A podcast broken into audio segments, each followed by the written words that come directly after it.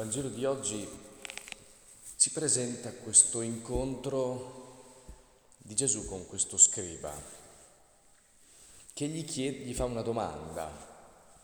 E gli scribi erano i, gli esperti della legge, erano quelli che appunto scribi scrivevano e quindi trascrivevano i testi, quindi erano gente acculturata, gente che eh, studiava, erano quelli che ehm, avevano in mano in modo particolare la conoscenza. Ehm, non tutti erano in grado, anche perché eh, la lingua parlata era l'aramaico, cioè una specie di dialetto, mentre il, l'Antico Testamento veniva letto in ebraico, quindi bisognava comunque saperlo e non era alla portata di tutti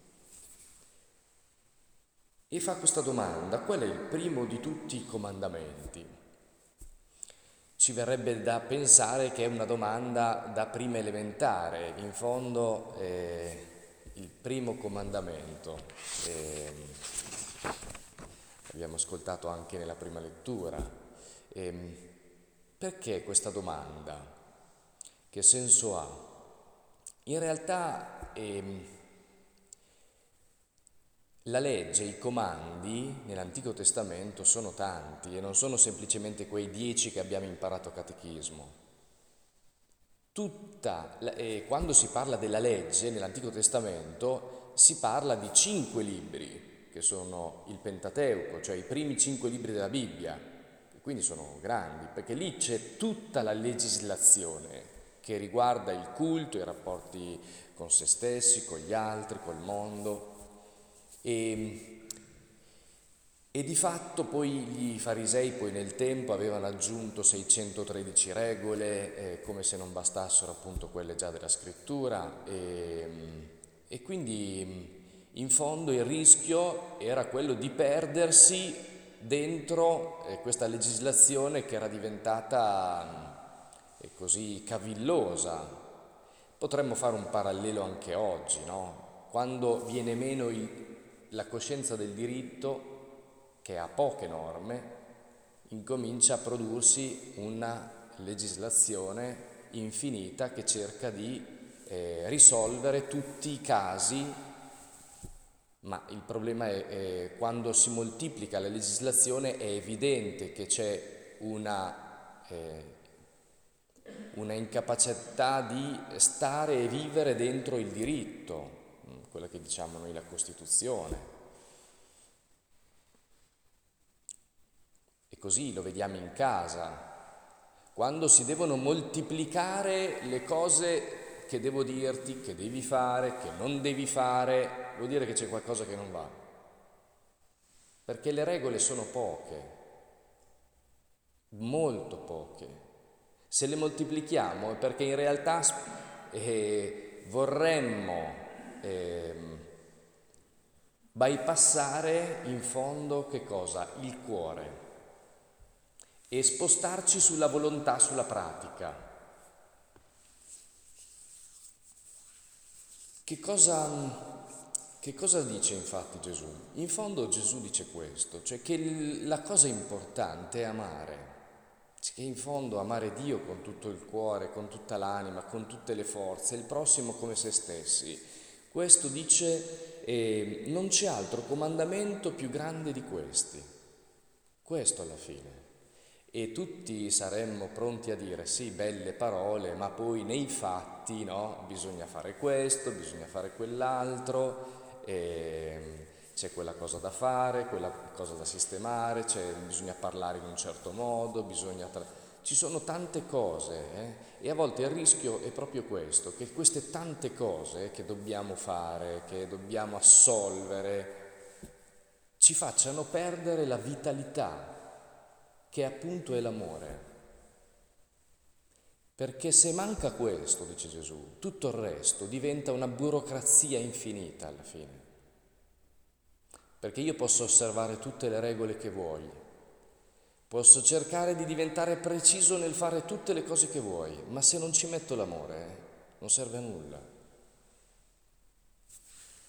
Se non c'è l'amore tutto diventa eh, pesante e non, l'amore non è, non è che lo, lo posso avere cercando di moltiplicare le norme perché tu rispetti le cose che devi fare.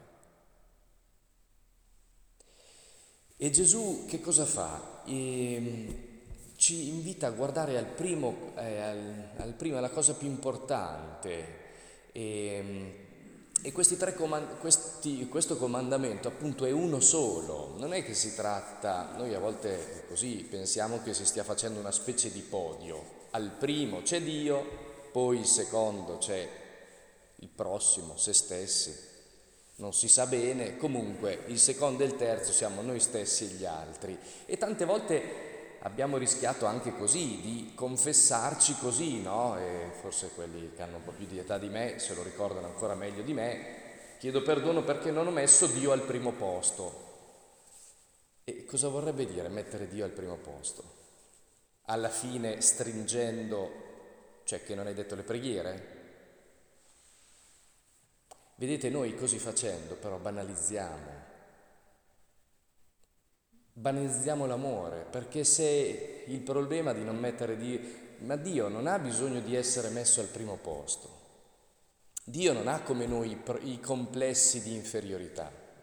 Noi abbiamo bisogno di vedere che siamo messi al primo posto perché se non mi tratta per quello che sono, inizio ad aver paura, a perdere potere, a perdere posto. Ma Dio non ha questi problemi.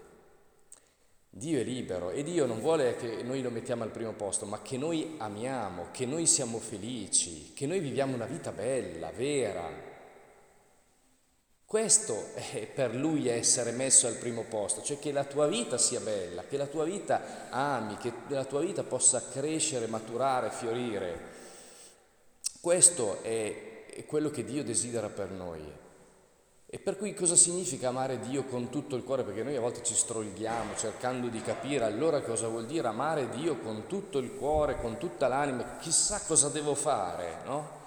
E in fondo è proprio questo, cioè che il cuore che tu hai, l'anima, la mente che tu hai, quello che sei, possa eh, andare al massimo per quello che sono le tue possibilità che il cuore lo facciamo funzionare davvero al massimo, così la mente, l'anima, noi stessi, cioè che la nostra vita eh, possa viaggiare nel modo più bello possibile e più intenso possibile, perché ci rendiamo conto che tante volte invece così eh, ci accontentiamo a vivere, a, eh, a fa- andare a così a un 40, 50, 60%. Eh? Perché, perché la vita a volte è faticosa, perché a volte siamo stanchi, perché, perché tante ragioni, che ci portano però a che cosa?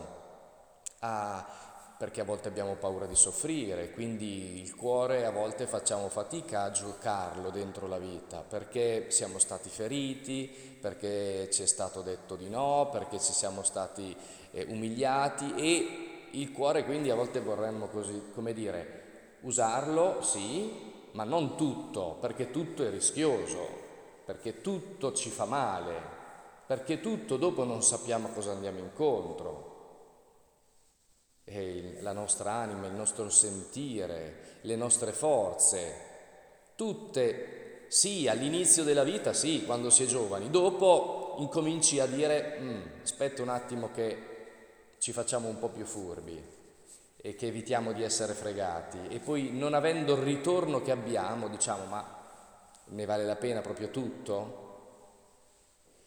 E dopo iniziamo a fare i calcoli e questi calcoli cosa fanno? Ci fregano a noi. Non è il problema di andarci dopo a confessare perché non abbiamo fatto. Il problema è capire che questo, prima di tutto, è stato un impoverimento per noi. È l'impoverimento della vita che il Signore vuole evitare ma piuttosto il suo potenziamento, su, il suo allargamento, la sua fioritura, la sua apertura, che è un cammino faticoso, un cammino lento, ma è un cammino possibile. Ed è questo che il Signore ci invita a fare, a, a stare dentro la vita con, con tutto. E questo tutto vuol dire anche che rischi, vuol dire anche che a volte cadi, anche quello è un tutto. È vero, eh, che tante volte succede proprio così, che quando mettiamo tutto, poi a volte rischiamo, cadiamo, facciamo male. Eh, ma non ci prendo mai. Eh sì, perché stai dando tutto. Quando, quando non ci prendi è un buon segno. Perché? Perché vuol dire stai provando. Se ci prendi sempre, in fondo è perché stai facendo pochissimo.